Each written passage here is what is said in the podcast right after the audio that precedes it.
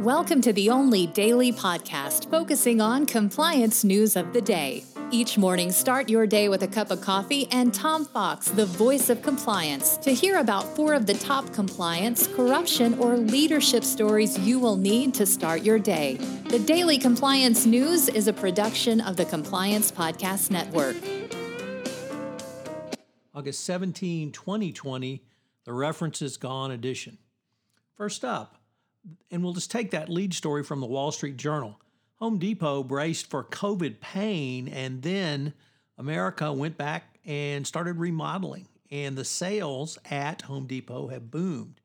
And eh, the article goes into the economics of this, but what really struck me was the money quote from CEO Craig Menear that none of this has a correlation anymore. And what he was referring to is old benchmarks.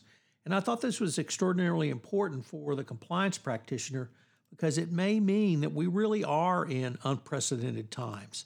And the things that we relied upon previously as benchmarks may not hold going forward.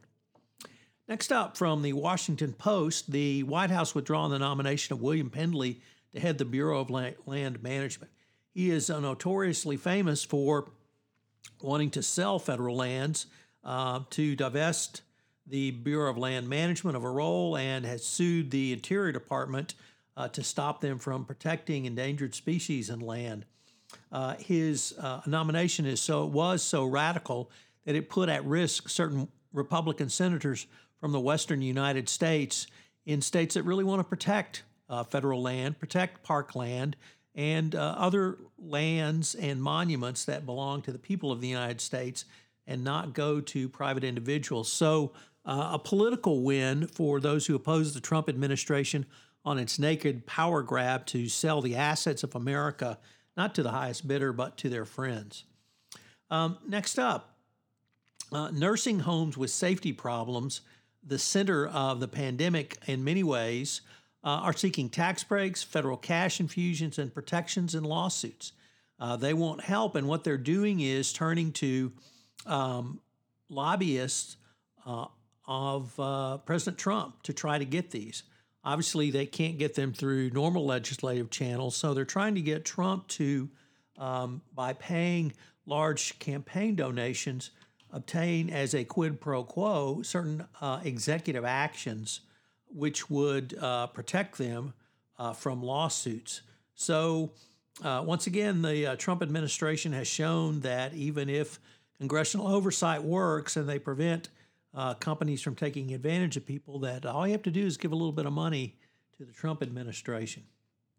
And finally, uh, from the Wall Street Journal, Risk and Compliance Journal, uh, CenturyLink. has agreed to extend its ban on soliciting customers and to appoint an independent monitor after it allegedly violated the term of its acquisition of Level 3 Communications.